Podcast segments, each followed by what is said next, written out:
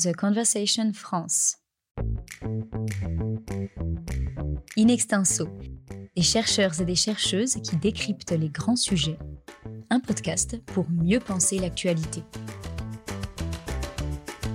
Ils ont littéralement révolutionné le marché de la location courte durée entre particuliers.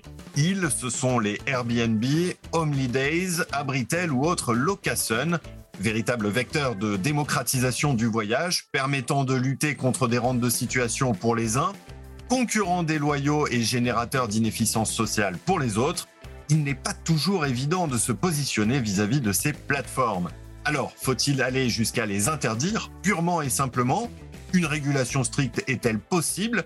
C'est ce que nous allons voir deux facteurs sont euh, des facteurs très très importants d'augmentation des loyers. Airbnb. Aujourd'hui, Airbnb, ces plateformes de location saisonnière qui sont devenues en fait des locations et un contournement de toute la législation sur l'hôtellerie, hein, puisque on a des gens qui achètent des immeubles entiers et qui louent euh, ces appartements à des prix euh, imbattables et qui retire du marché ces logements qui pourraient être des logements justement pour la classe moyenne, dans le cœur de Paris, dans les quatre premiers arrondissements de Paris, cela nous a fait perdre 26 000 logements.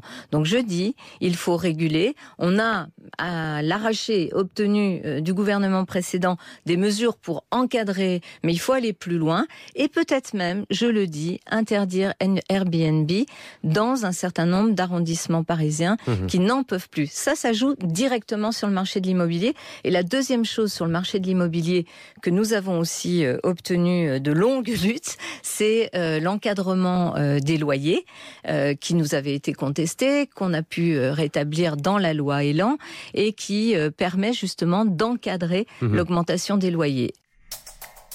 Bonjour Julien. Bonjour Thibault. On peut dire qu'on entre directement dans le vif du sujet avec cet extrait de l'intervention de la maire de Paris, Anne Hidalgo, sur le plateau de France Info. Et elle dit d'ailleurs euh, de nombreuses vérités, hein, à commencer par euh, la concurrence que les plateformes de location exercent sur l'hôtellerie et de manière plus générale la concurrence qu'exercent les acteurs de l'ubérisation sur l'économie plus traditionnelle. Alors c'est le moment d'introduire un, premier point définition, Julien. Euh, qu'est-ce que l'ubérisation exactement? C'est un terme qu'on entend beaucoup. Oui, bah ici, il faut, faut l'entendre ce terme comme un modèle d'affaires alternatif qui va permettre de contourner les barrières à l'entrée sur les marchés. Pour faire simple, dans l'économie traditionnelle, vous devez contrôler un certain nombre d'actifs stratégiques pour exercer une profession, des hôtels et du personnel qualifié dans l'hôtellerie, des véhicules et des chauffeurs qualifiés dans le transport de personnes, etc. Eh bien, le principe de l'ubérisation en fait repose sur le fait d'emprunter ces ressources sur le marché et d'organiser la rencontre entre l'offre et la demande pour les dites ressources en moyennant des frais de service et des commissions en qualité d'apporteur d'affaires. Je vois. Et il y a beaucoup plus de logements disponibles que d'hôtels. Ou alors, euh, effectivement, pour reprendre Uber, beaucoup plus de chauffeurs avec voiture que de licences de taxi. Et c'est ce qui permet de massifier les flux et les échanges. Absolument. Et le gros avantage de ces ressources, c'est bien évidemment leur abondance. Vous l'avez dit, Thibault. Ça permet euh, effectivement aux plus grosses plateformes d'exercer une concurrence aux acteurs historiques. L'offre hôtelière classée en France, par exemple, c'est environ 650 000 chambres selon l'INSEE. Eh bien, l'offre cumulée sur les différentes plateformes de location saisonnière, c'est plus de 6,5 millions de logements selon les chiffres d'Atout France. Et la plupart, évidemment, sont euh, disponibles sur le leader Airbnb. L'autre gros avantage du modèle, c'est de jouer sur l'ambiguïté juridique, hein, finalement, euh, qui est liée à leur statut.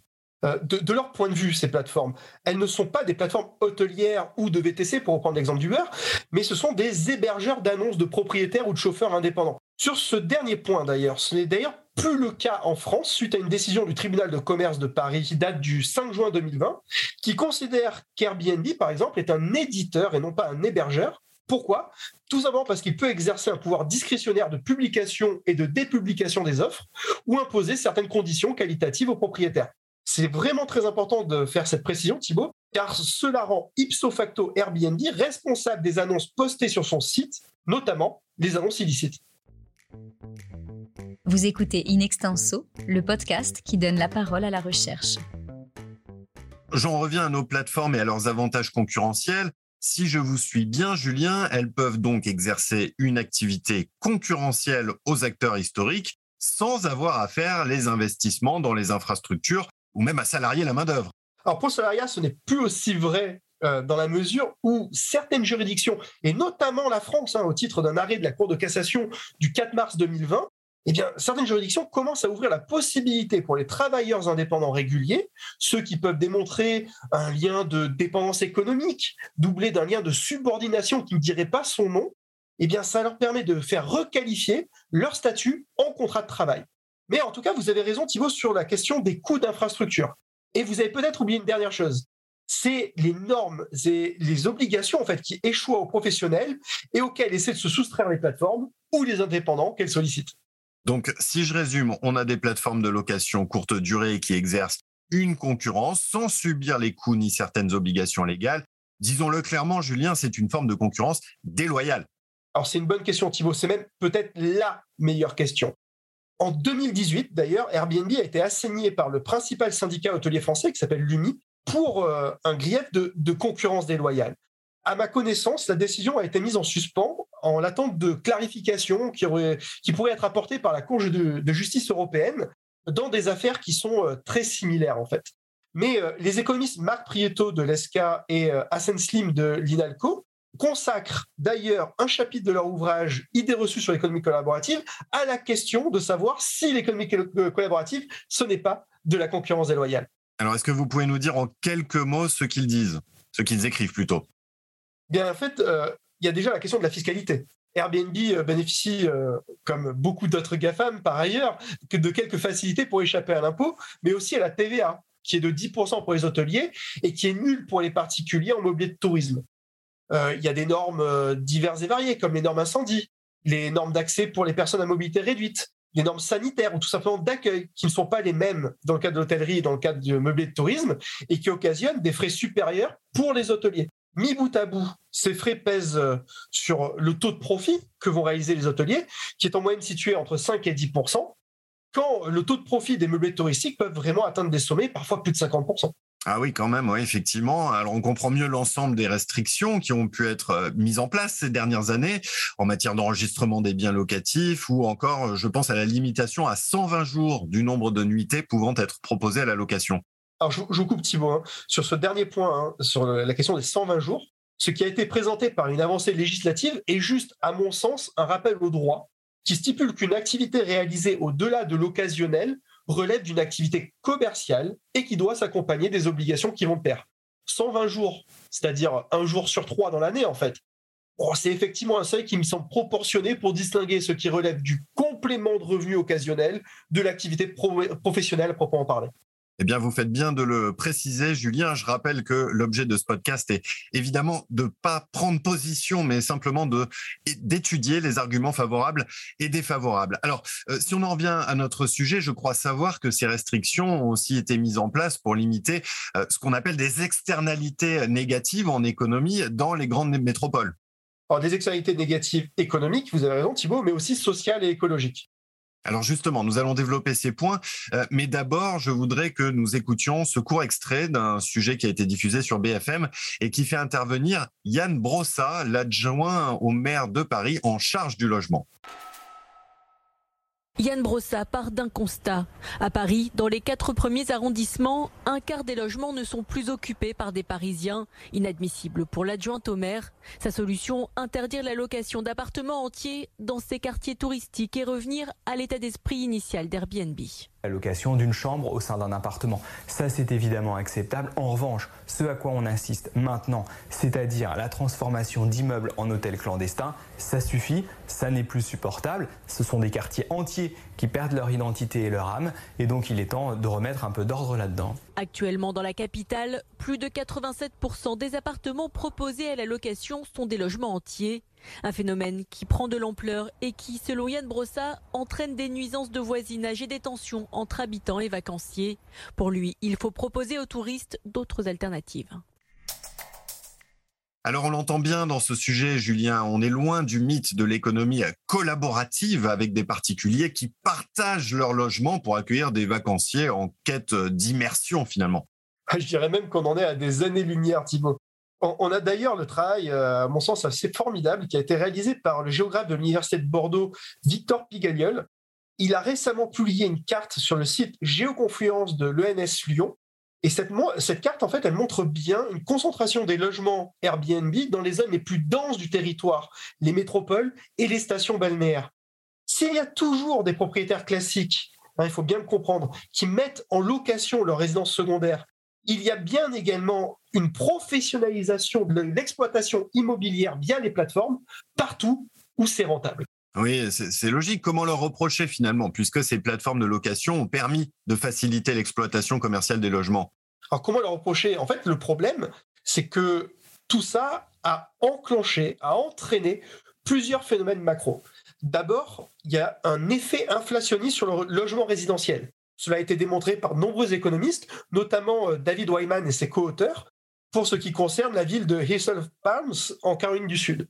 Puis ensuite, il y a un deuxième phénomène qui est un impact social, puisque la sortie de logement du parc résidentiel pour en faire des meublés de tourisme, ben ça, ça va renforcer la crise du logement et ça va pousser les habitants en périphérie des villes notamment d'ailleurs les moins fortunés et les plus précaires, puisque ce sont surtout des petites surfaces qui sont concernées, car elles sont très rentables lorsqu'elles sont bien exploitées en meublé de tourisme via ce type de plateforme. La sociologue de l'Université de Bordeaux, Johanna Dagorn, et son co-auteur Mathieu Rouvert l'expliquent d'ailleurs très bien dans leurs travaux. Et enfin, il faudrait peut-être ajouter un troisième phénomène et ajouter, je pense, en toute rigueur, un impact peut-être difficile à mesurer sur les commerces de proximité, puisque les villes qui se vident de leurs habitants et euh, dans le même temps qui euh, voient en fait un peuplement de tourisme, euh, bon, ben, on peut considérer que les touristes sont peut-être moins intéressés par la boulangerie ou la librairie de quartier que par les très grosses enseignes.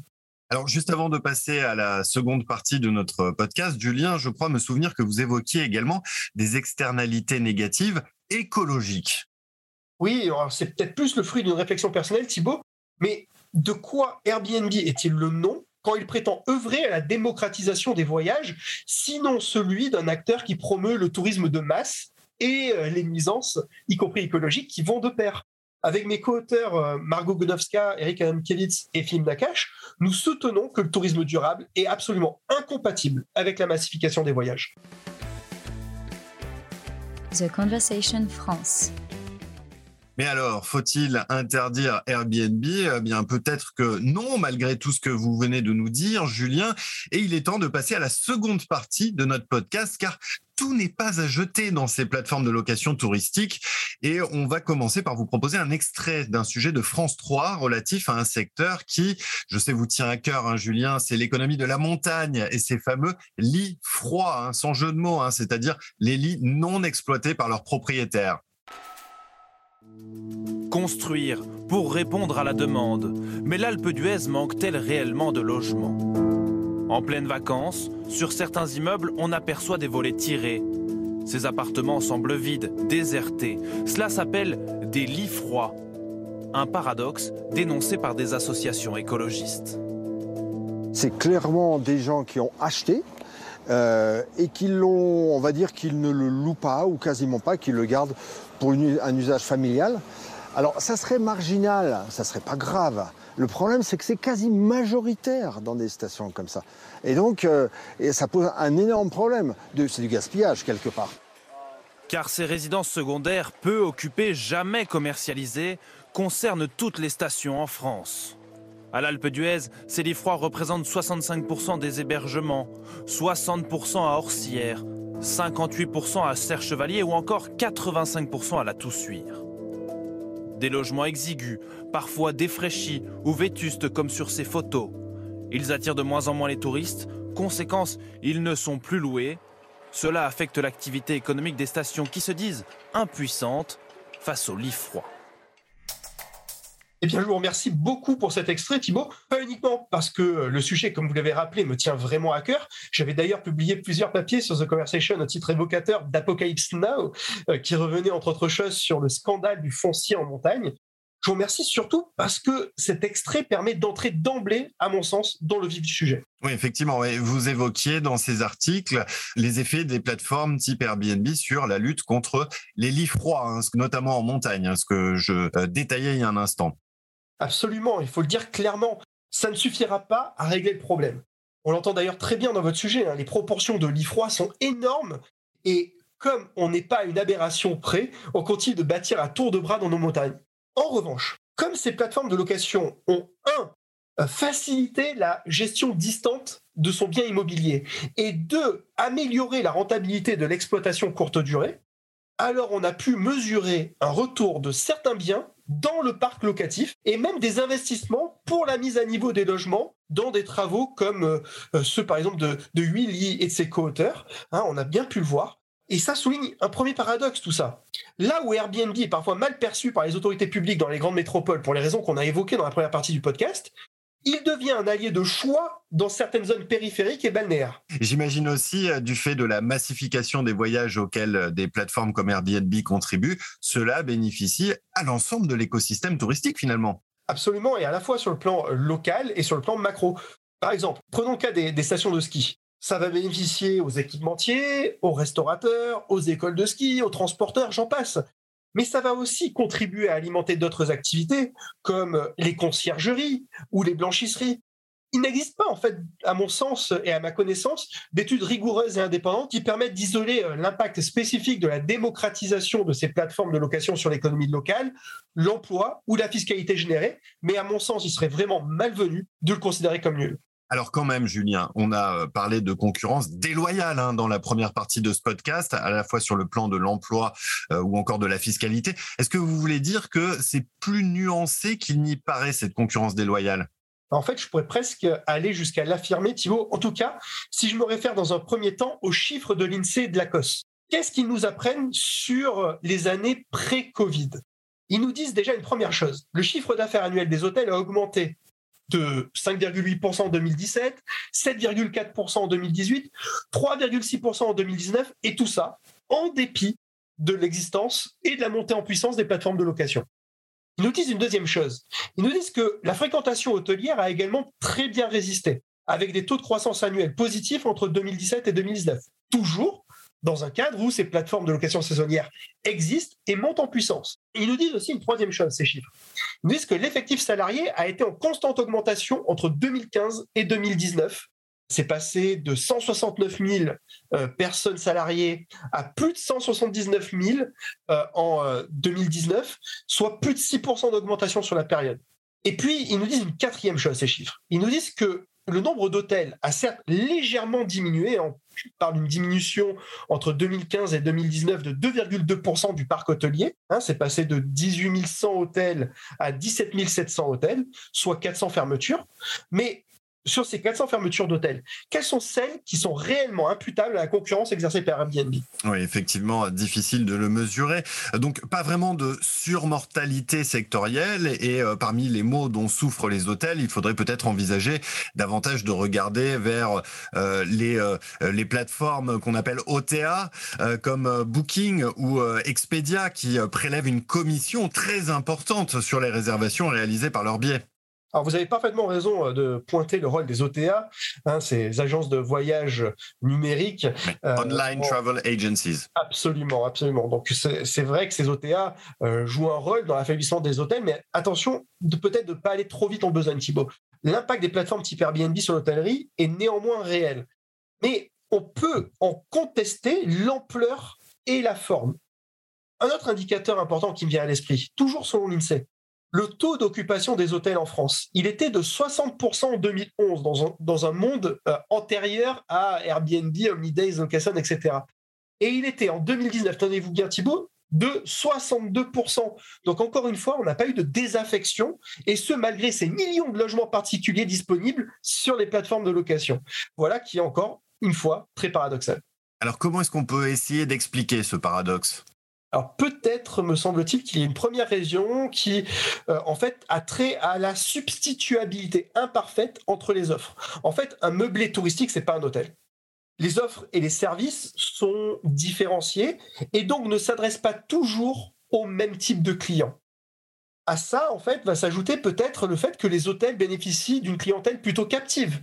Je pense notamment aux, voyageurs d'affaires. Par exemple, euh, il y a les travaux d'un collectif de chercheurs américains qui me vient à l'esprit. Et euh, ce collectif de chercheurs américains a montré sans ambiguïté que le pricing power, la capacité à pouvoir fixer des prix, eh bien en fait, ce pricing power des hôteliers est nettement plus affecté par la pression concurrentielle directe, c'est-à-dire celle qui est exercée par d'autres hôtels, que par la pression concurrentielle indirecte, c'est-à-dire celle qui est exercée par les meublés de tourisme.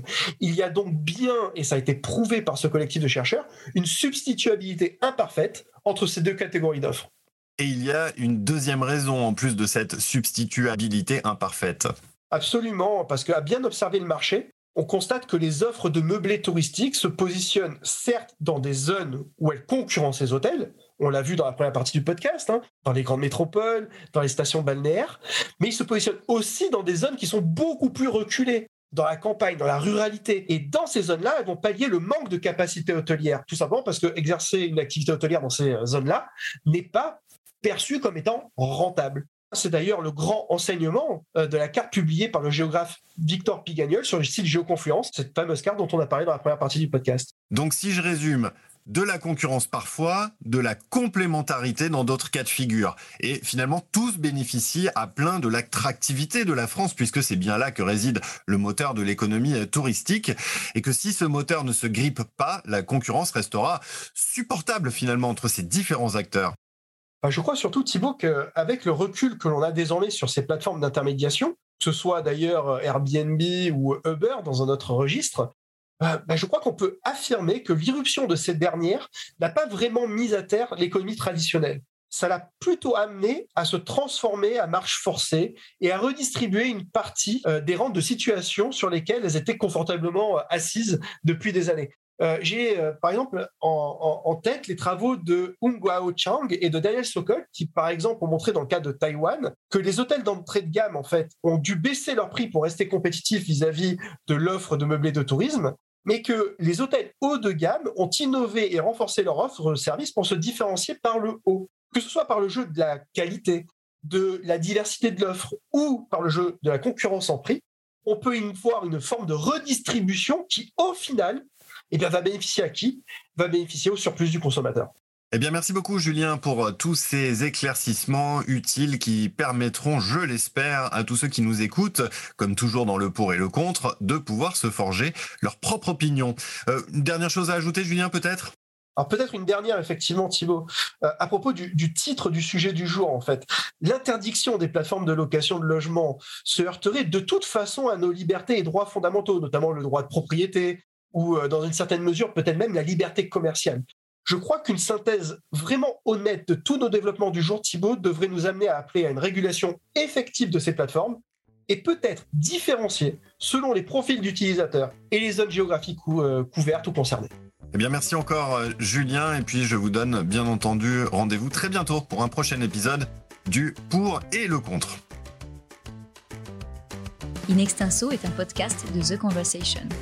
Chaque vendredi, la rédaction donne la parole à la recherche pour mieux comprendre l'actualité. Retrouvez l'ensemble des épisodes d'Inextinso et nos autres séries directement sur theconversation.com dans la rubrique Podcast.